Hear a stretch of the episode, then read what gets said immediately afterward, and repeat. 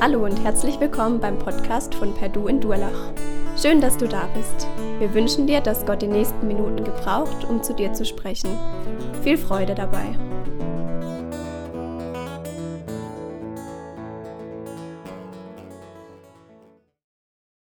Ja, Lieben, ich freue mich wieder unter euch zu sein. Ich hatte ja eine Auszeit in Reha und habe die Stille genossen, muss ich ganz ehrlich sagen. Aber ich habe mich heute Morgen so richtig gefreut, wieder in eurer Gemeinschaft zu sein. Es ist einfach was Schönes zu wissen, wir sind Familie Gottes und wir gehören zusammen. Und so wollen wir heute auch von der Apostelgeschichte weiterhören, nämlich das erste christliche Netzwerk entsteht. Und ich lese euch zunächst den Text aus Apostelgeschichte 11, 19 bis 30. Mal sehen, aber ist, also, Entschuldigung, ich habe jetzt dahin geguckt, deswegen. Könnt ihr da hinten nicht anmachen, dass man da weiß, was, was ich vorne. Achso, ist gerade dabei. Gut. Die Christen, die sich in der Verfolgungszeit nach dem Tod des Stephanus über ganz Judäa und Samaria hin zerstreut hatten, zogen zum Teil noch weiter und kamen nach Phönizien und Zypern und bis nach Antiochia. Aber sie machten die Botschaft Gottes nach wie vor ausschließlich unter Juden bekannt. Doch einige von ihnen, Männer von Zypern und aus der Gegend für Cyrene, wandten sich, als sie nach Antiochia kamen, auch an die nichtjüdischen Einwohner der Stadt und verkündigten ihnen das Evangelium von Jesus, dem Herrn. Und Gott wirkte so mächtig durch sie, dass eine große Zahl Nichtjuden ihrer Botschaft glaubten und sich dem Herrn zuwandten. Und jetzt los.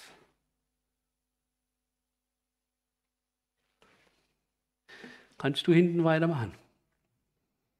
Von dieser Entwicklung erfuhr auch die Gemeinde in Jerusalem und Barnabas reiste in dem Auftrag nach Antiochia als er sah, was dort durch Gottes Gnade geschah, war er glücklich. Er machte allen Mut und forderte sie dazu auf, dem Herrn mit ungeteilter Hingabe treu zu bleiben. Denn er hatte einen edlen Charakter, war mit dem Heiligen Geist erfüllt und hatte einen festen Glauben. Durch seinen Dienst stieg die Zahl derer, die an den Herrn glaubten, ständig an. Schließlich reiste er nach Tarsus um Saulus zu suchen, und als er ihn gefunden hatte, nahm er ihn mit nach Antiochia. Die beiden waren dann ein ganzes Jahr miteinander in der Gemeinde tätig und unterrichteten viele Menschen im Glauben. Hier in Antiochia wurden die Jünger des Herrn zum ersten Mal Christen genannt. Während dieser Zeit kamen einige Propheten aus Jerusalem nach Antiochia. Einer von ihnen, ein Mann namens Agabus, wurde vom Geist Gottes dazu gedrängt, vor die Gemeinde zu treten und anzukündigen, dass, eine, dass eine schwere Hungersnot über die ganze Welt hereinbrechen werde, was während der Regierungszeit von Kaiser Claudius dann auch tatsächlich geschah. Da beschlossen die Jünger, den Geschwistern in Judäa eine Geldspende zukommen zu lassen. Jeder solle entsprechend seinen Möglichkeiten zu ihrer Unterstützung beitragen. Das taten sie dann auch. Sie schickten das Geld an die Ältesten der Gemeinde von Jerusalem und Barnabas und Saulus waren die Überbringer.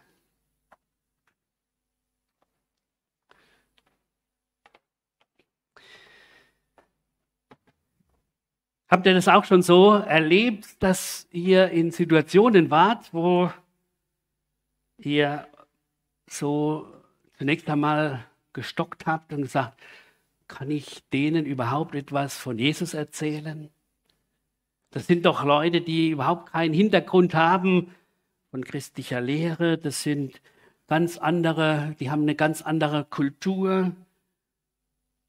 Ich weiß nicht.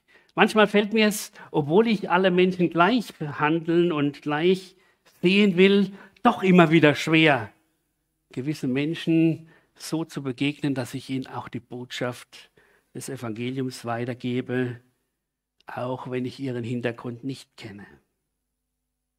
Hier wird etwas deutlich und das ist das Schöne, das sind die einen durch die Verfolgung waren nun die Christen ausgestreut worden und sie waren nach Phönizien gekommen, sie waren äh, nach Zypern gekommen und sie waren auch dort nach Antiochia gekommen. Und das Evangelium erreicht nun die Nationen und ich fand es so toll.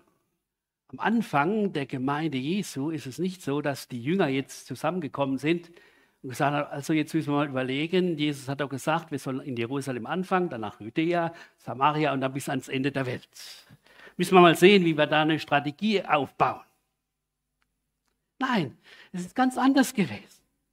Gottes Geist führt die Menschen und eine äußere Situation, nämlich die Verfolgung, führt dazu, dass die Menschen von Jerusalem wegkommen in die Umgebung, zunächst in Samaria, da sehen wir dann, äh, vorher haben wir das gesehen von dem Philippus, wo dort die Erweckung geschieht. Und jetzt hier kommen sie nach Antiochia, die Stadt, die außerhalb von Israel ist. Und sie sind solche, die, und da sind jetzt einige, die haben den Schneid. Sie sagen, Mensch, wir wollen den Menschen dieser Stadt das Evangelium groß machen. Wir haben hier eine Aufgabe.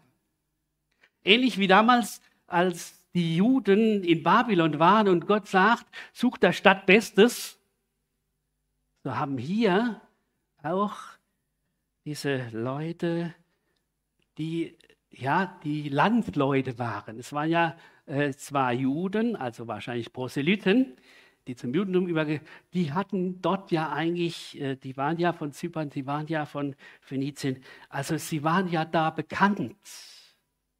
Und jetzt sind sie bereit, aus diesem Kreis der Juden herauszutreten und den Menschen dort in der Stadt das Evangelium weiterzugeben.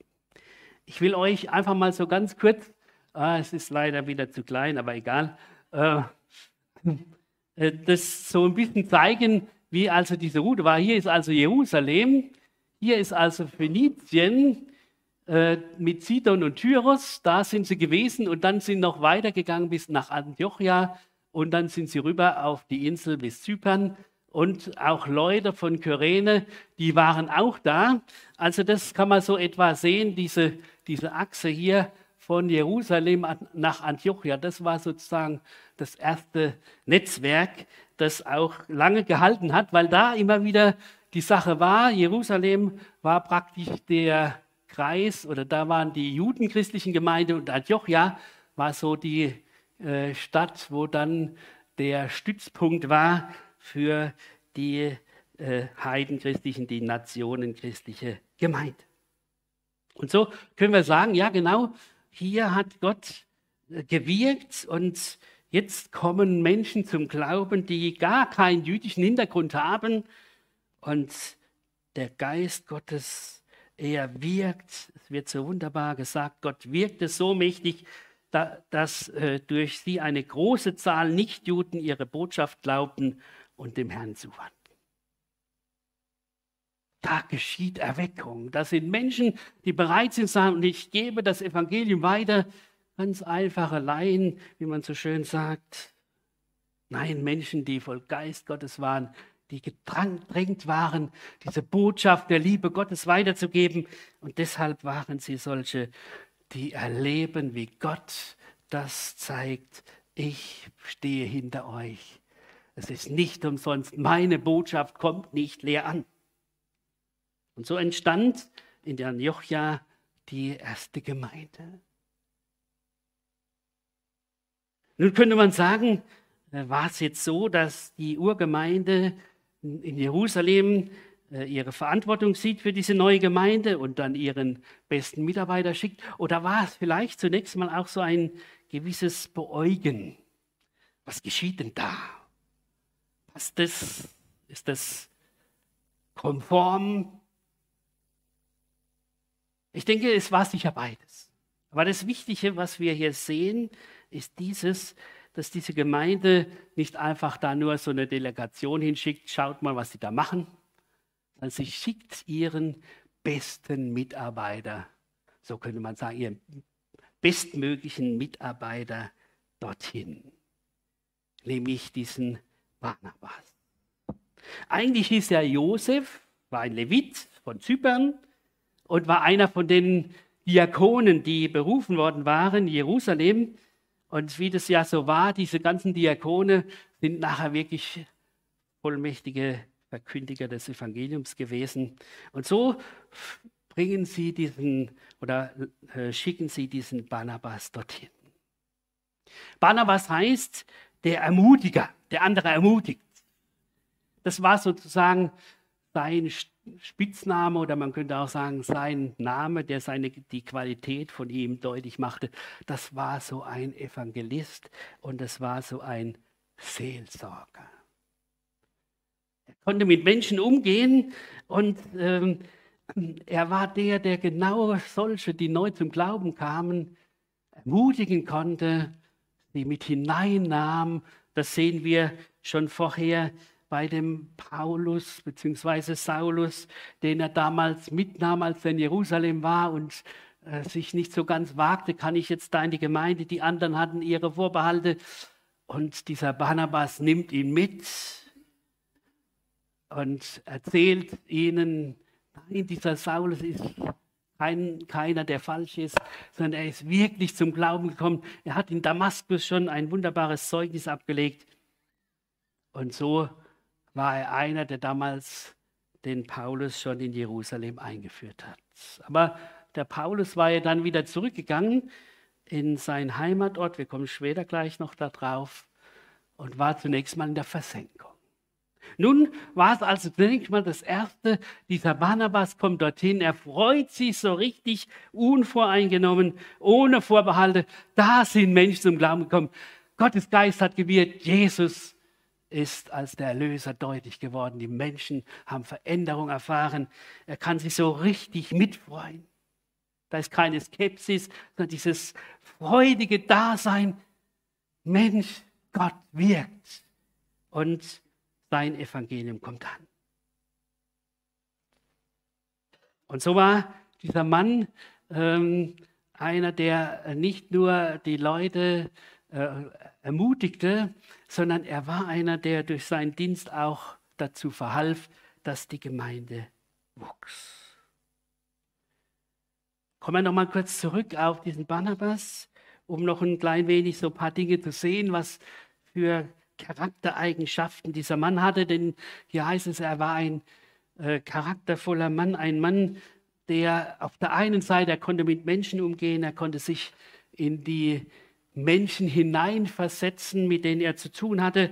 Er war wirklich einer, der auf der anderen Seite sich vom Geist Gottes leiden ließ. Also er hatte einerseits eine natürliche Gabe, nämlich Menschen zu erreichen mit seiner sympathischen Art und mit seiner gewinnenden Art. Und auf der anderen Seite war einer, der sich vom Geist Gottes leiden ließ, um die Menschen wirklich da zu erreichen, wo Gott sie erreichen wollte. Und so ist er einer, der sich mit hineinnehmen lässt in diesen Dienst. Und was merkt er? Er merkt auf einmal, Mensch, komme da alleine nicht klar. Ich brauche da noch einen Helfer. Und ich brauche da einen, der hilft, dass die Neubekehrten nicht einfach jetzt irgendwo äh, nicht wissen, wie es weitergeht oder halt so mehr oder weniger schlecht als recht, versuchen im Glauben vorwärts zu kommen. Ich brauche einer, der sie unterweist im Wort Gottes. Ich brauche einer, der ihnen die Zusammenhänge des Wortes Gottes klar macht aus dem Alten Testament, Erfüllung durch Jesus Christus. Ich brauche da einer, der mit mir zusammen diesen Dienst macht. Ich denke, der Barnabas war eher so einer, der auch evangelistisch unterwegs war der hatte etwas gemerkt bei diesem Saulus bzw. Paulus, dass das ein Lehrertyp war. Dass das einer war, der genau das weitergeben konnte, was er vielleicht nicht so gut weitergeben konnte, nämlich die Zusammenhänge aus dem Alten Testament, weil er ja ein Pharisäer war, weil er sich da ja wunderbar auskannte. Und er erinnert sich daran, Gottes Geist hat ihn wahrscheinlich auch daran erinnert, und er erinnert sich daran, Mensch, dieser Saulus, wo ist der eigentlich? Ach, ich muss mal gucken. Der ist wahrscheinlich bei sich zu Hause. So geht er extra nach Tassus. Wie gesagt, war auch ein kleines, eine kleine Reise, aber nicht so weit. Und er findet den Paulus, sagt, Paulus, komm, ich brauche dich. Was? Du brauchst mich? Bin doch noch gar nicht so lange im Glauben. Doch, doch, ich brauche dich. Du bist der, der genau das Potenzial hat, was ich jetzt brauche. Ich brauche einen, der die Menschen weiterführt im Glauben. Ich brauche einen, der das weitergibt, nämlich wie die Zusammenhänge sind, was Gott schon im Alten Testament bei den Juden getan hat, um alles vorzubereiten, dass er seinen Messias, seinen Jesus Christus in diese Welt sandte und die Erlösung machte. Paulus ist bereit, dann sind die zwei, zwei ein, ein Jahr lang dort der Gemeinde in Antiochia und machen Gemeindebibelschule. So könnte man sagen. Sie sind also voll dabei und ich denke, der Paulus kam da so richtig in sein Element hinein. Er merkt auf einmal, Mensch, Gott hat mir ja eine wunderbare Gabe gegeben. Ich habe wunderbare Voraussetzungen. Gott hat mir diese Möglichkeit gegeben, dass ich die Zusammenhänge vom Alten Testament jetzt schon kenne und dass ich das verbinden kann mit dem, was durch Jesus geschehen ist. Und so ist es wunderbar, wie diese Gemeinde im Glauben wachsen kann. Das ist nicht immer wieder so eine, äh, wichtige Sache dass wir gerade auch Menschen, die neu zum Glauben gekommen sind, nicht einfach sich selbst überlassen, sondern dass sie im Glauben wachsen können, auch durch Unterweisung im Wort Gottes, auch durch Glaubenskurse, durch Gemeindebibelschule, so wie ich es auch immer wieder in dem Glaubenskurs mache, der jetzt auch wieder stattfinden wird. Hier beginnt sozusagen die fruchtbare Vernetzung der Gemeinde. Jerusalem hilft der jungen Gemeinde in Jadocha zu vertiefendem Glauben und konsequenter Nachfolge zu kommen. Der Barnabas, der vorbildliche Mitarbeiter, der nicht einfach alles alleine macht, sondern sich einen Saulus dazu holt. Und ich denke, das war so eine wunderbare Symbiose, diese zwei. Auf der einen Seite dieser Barnabas, der mit den Menschen in besonderer Weise in Verbindung kommen konnte, der Evangelist, der Seelsorger und auf der anderen Seite der Paulus, dieser Mann, der ein Lehrer war und die beiden ergänzen sich wunderbar. Wir sehen ja später, dass sie miteinander die erste Missionsreise unternehmen und die beiden wunderbar miteinander können. Auch wenn später eine Situation entsteht, wo dann, das ist aber auch das große, entschuldigt bitte, so, jetzt geht's wieder, wo, da, wo dann diese Situation äh, war, dass der Paulus sagte, nee, mit dem, oh,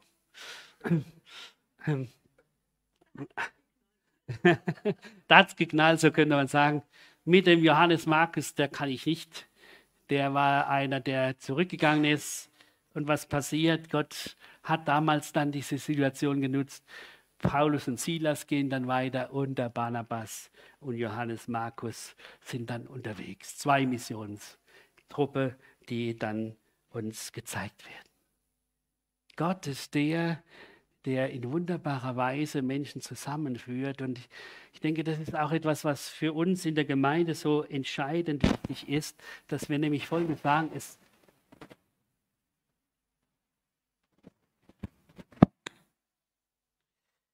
Es geht darum, dass die Menschen, dass wir das, wir haben ja so einen Grundsatz, tue nie etwas allein, was du mit einem anderen tun kannst. Immer wieder bereit zu sein, sich Menschen dazu zu holen, nicht einfach alleine durchzuziehen, sondern immer wieder auch zu sagen, wo hat Gott jemand, den er mit mir gebrauchen will für die Aufgabe, die er mir gezeigt hat. Und auch das möchte ich nochmal klar machen. Zum Glauben kommen ist eine Sache. Im Glauben wachsen ist eine andere. Und das hat der Barnabas ganz klar erkannt und entsprechend gefördert. Und wir wollen auch solche sein, die das immer wieder sehen. Wenn Menschen zum Glauben kommen, Gott sei Dank passiert es auch hier, dass wir ihnen weiterhelfen, dass wir sie mit hineinnehmen und dass sie vom Wort Gottes her und von der Gemeinschaft her im Glauben wachsen können und tüchtig werden zu einem Leben der Nachfolge im Alltag. Und jetzt kommt das Dritte, die neue Gemeinde findet ihre eigene Identität. Auch ein ganz wichtiger Punkt, der uns hier gezeigt wird. Auf einmal ist es nicht mehr so, vorher war es so, dass die Christen sozusagen als eine Sekte der Juden galten.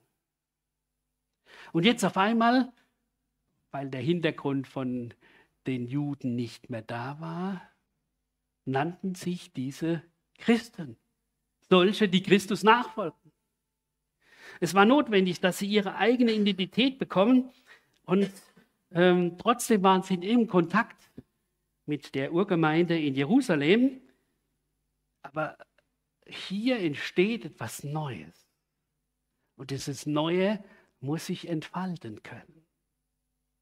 Es wäre jetzt furchtbar gewesen, wenn Jerusalem hingekommen wäre und, sagt, und gesagt hätte, also ihr Lieben, ähm, das ist alles schön und gut mit Bekehrung und Wiedergeburt, aber ähm, das müsst ihr noch machen und jedes müsst ihr noch machen. Später war es ja so, dass da einige kamen und sagten, nein, ihr müsst noch das Gesetz halten, ihr müsst noch euch beschneiden lassen und so weiter. Und dann war ja nachher diese Auseinandersetzung und da wurde ganz klar, nein, das sind die heidenchristlichen Gemeinden und das waren die judenchristlichen Gemeinden. Und ich denke, das ist auch so eine Sache, die äh, hier deutlich wird. Hier ist Antiochia der neue Brückenkopf für die Ausbreitung des Evangeliums unter den Nationen. Und wir können das übertragen auf uns. Jede Gemeinde braucht ihre Eigenständigkeit, sonst ist sie auf Dauer zum Scheitern verurteilt. Das betonen später Petrus, Barnabas und Paulus bei dem Apostelkonzil, dass es eben nicht um Tradition geht, sondern um dieses, was hat Jesus an den Menschen getan und wie will er sie in diesem neuen Leben weiterführen. Ich denke, das ist ja auch immer wieder bei uns so eine gewisse Frage, die sich stellt oder sich, sich früher noch mehr gestellt hat. Wie ist das? Geht es um den ergänzenden Dienst oder geht es um die Frage, dass wir geistliche Heimat geben? Und ich sehe das immer wieder, auch bis heute. Es ist beides notwendig und jeder hat da seine Aufgabe. Wir haben das auf der einen Seite erkannt, es geht darum, dass wir Gemeinde bauen, dass geistige, Gemeinde, dass geistliche Heimat möglich ist. Und trotzdem in den Beziehungen gibt es noch die Bibelstunden und ich erlebe gerade in der letzten Zeit, wie da neue dazukommen, die sagen, ich brauche Ergänzung zu dem, was ich in der Kirche erlebe und höre. Ich brauche die Gemeinschaft, ich brauche dieses vertiefende Wort. Und deswegen, wir dürfen das nicht gegeneinander ausspielen. Es geht immer wieder darum, dass wir sagen, wer hat welche Aufgabe wo? Und wer ist bereit, diese Aufgabe zu tun im Namen des Herrn und durch die Leitung des Heiligen Geistes und dann zu erleben, wie Gott wirkt? Gott wirkt in Jerusalem, Gott wirkt in Antiochia und dann später in Kleinasien und überall.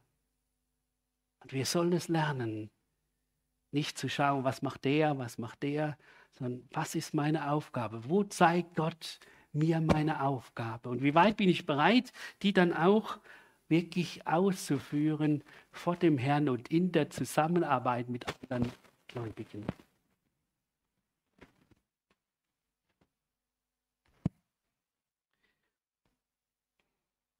Nun könnte man sagen, alles ist im Lot.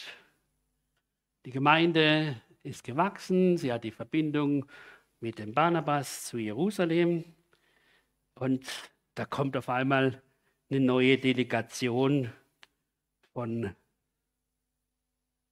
der, von Jerusalem. Und äh, es entsteht jetzt etwas, wo wir sagen, das ist dann das Netzwerk, was sich da bildet.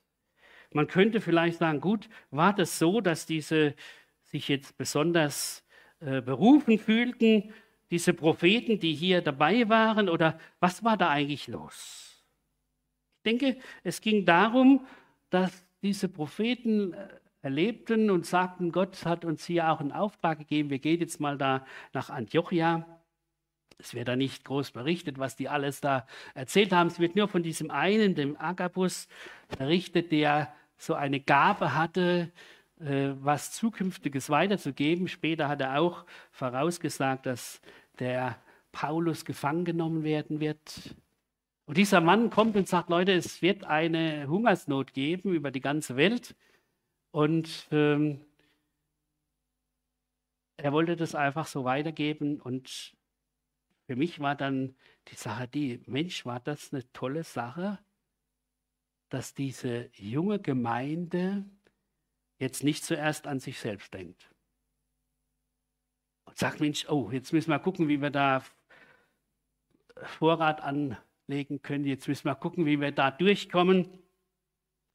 Sondern sie sehen auf einmal ihre Aufgabe an der Jerusalemer Gemeinde. Vielleicht haben sie die Hintergründe von Jerusalem erlebt und erkan äh, gehört und wussten, da war so eine Gemeinde, die wie so eine Kommune lebte, die eigentlich keine Vorräte, gar keine äh, Rückhalt mehr hatten, weil sie alles verkauft hatten und sind nun bereit, diese Gemeinde zu unterstützen. Hier ist deutlich, ja, die gegenseitige Unterstützung. Die Urgemeinde schickt ihren Barnabas und die Gemeinde in Aljocha sagt, wir können jetzt denen finanziell helfen, damit die sozusagen über die Runden kommen in dieser schwierigen Zeit. Barnabas und Saulus werden dazu betraut, diese Gabe zu überbringen.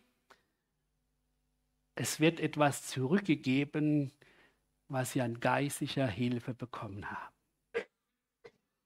Eine wunderbare Sache, die uns hier gezeigt wird, und wie gesagt, diese Achse Jerusalem, Antiochia bleibt erhalten im ganzen Bericht der Apostelgeschichte. Und es wird deutlich, Gott ist der, der wirkt, der Veränderung schafft, auch Veränderung schafft in Jerusalem und in Antiochia.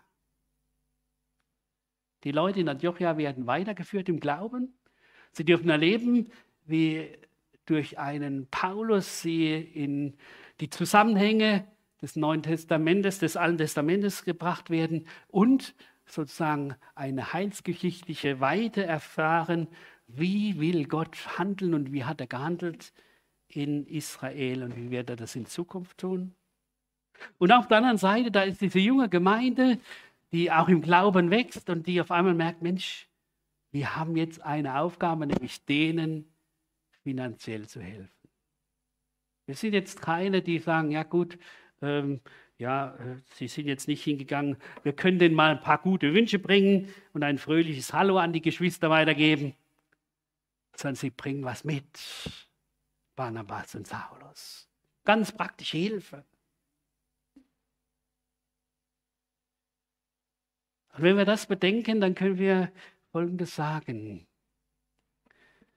Einander unterstützen, das ist heute genauso notwendig in dreierlei Hinsicht. Einerseits im geistlichen, andererseits durch Mitarbeiter oder auch finanziell. Und da wollen wir auch immer wieder neu uns ausrichten. Wo können wir uns gegenseitig helfen? Oder wo sind Aufgaben, wo wir sehen, aha, da hat Gott uns auch andere Gemeinden aufs Herz gelegt, die wir irgendwo unterstützen. Zum Beispiel machen wir das ja auch jetzt in dieser Arbeit in Karlsruhe von der Fächerkirche und dürfen da auch erleben, wie Gott das segnet. Es ist gut, nicht nur an sich zu denken, sondern es geht immer wieder darum, dass wir weiterdenken.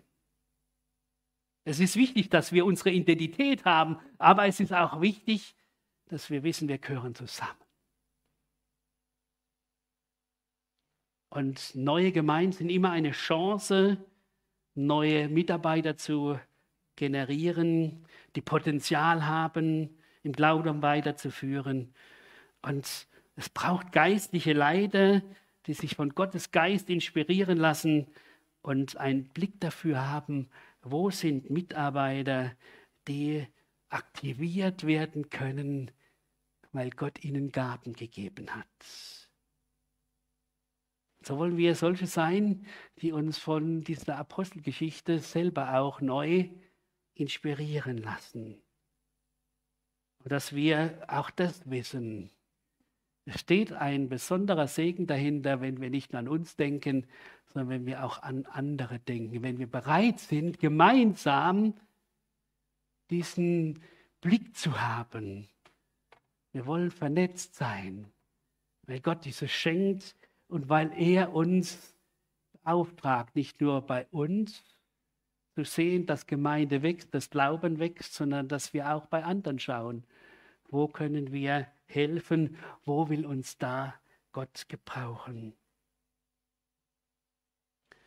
Lassen wir uns auch neu gebrauchen, Netzwerke aufzubauen für Segensströme Gottes auch innerhalb der Gemeinde auch da zu sehen, wo können wir uns gegenseitig helfen? Wie können wir uns gegenseitig befruchten? Wie können wir miteinander auch da geistlich wachsen? Ich habe das erlebt äh, in einer Gemeinde, die ganz treu eine Arbeit, eine missionarische Arbeit unterstützt hat. Da wurde erzählt, sie waren eigentlich eine Gemeinde, die ganz zurückhaltend war, und die so ihr Dasein fristete, aber die für die neue Gemeinde betete, die dafür betete, dass Gottes Geist wirkt. Und was haben sie erlebt?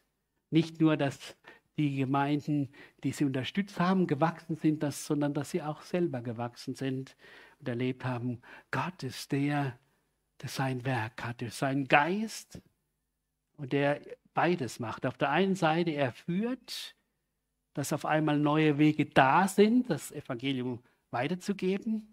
Und er ist der, der dann ganz klar auch Menschen dazu befähigt, als Leiter, die gewisse Wege einschlagen, damit Gemeinde Jesu wachsen kann, damit der Einzelne im Glauben wachsen kann. Da schenke uns Gnade, dass wir uns neu das auch sagen lassen und gebrauchen lassen. Amen. Wir wollen beten. Jesus Christus, ja, wir danken dir, dass wir das so wunderbar sehen dürfen. Dieser Gemeinde dort in Antiochia, die entstanden ist, weil Menschen offen waren, weil Menschen über ihren Schatten gesprungen sind und gesagt haben, und jetzt wollen wir diesen Menschen dort in Antiochia dein Evangelium weitergeben. So entstand diese Nationen, christliche Gemeinde und wir sind ja auch letztlich solche, die dadurch auch das Evangelium bekommen haben und zum Glauben kommen konnten. Danke, dass du diese Möglichkeit gibst der Vernetzung, dass auf der einen Seite dort die Gemeinde in Jerusalem ihre Aufgabe sieht, in Antiochia und nachher Antiochia auch ihre Aufgabe sieht in Jerusalem. Schenke uns auch immer wieder dieses Erkennen, wo willst du Vernetzung haben, wo willst du uns gebrauchen, dass wir nicht nur uns sehen, sondern auch die anderen und da, wo du uns Aufgaben gibst. Schenke jedem Einzelnen, dass er auch immer wieder sieht, wo brauche ich Unterstützung von anderen, damit ich meine Aufgabe, die du mir gegeben hast, gut ausführen kann. Danke, dass du der bist, der Gemeinde baut und dass wir wissen dürfen, dein Geist wirkt und dass wir uns auch immer wieder freuen dürfen, wenn Menschen zum Glauben kommen. Auch wenn das ganz anders ist wie bei uns, aber dass wir sehen dürfen, du bist der, der jeden Menschen lieb hat, der ihm begegnen will und der ihn dahin führen will, dass er dich erkennt, Herr Jesus Christus, als sein Erlöser und Retter. So danken wir dir jetzt auch für deine Gegenwart, wenn wir miteinander dein Mahl feiern. Danke für diese wunderbare Möglichkeit, Gemeinschaft untereinander und mit dir zu haben. Amen.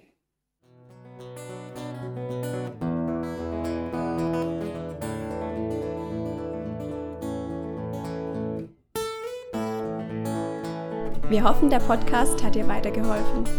Falls du noch Fragen hast, besuche gerne unsere Homepage unter www.per-du.church. Hier findest du alle wichtigen Infos zur Gemeinde und zum Glauben.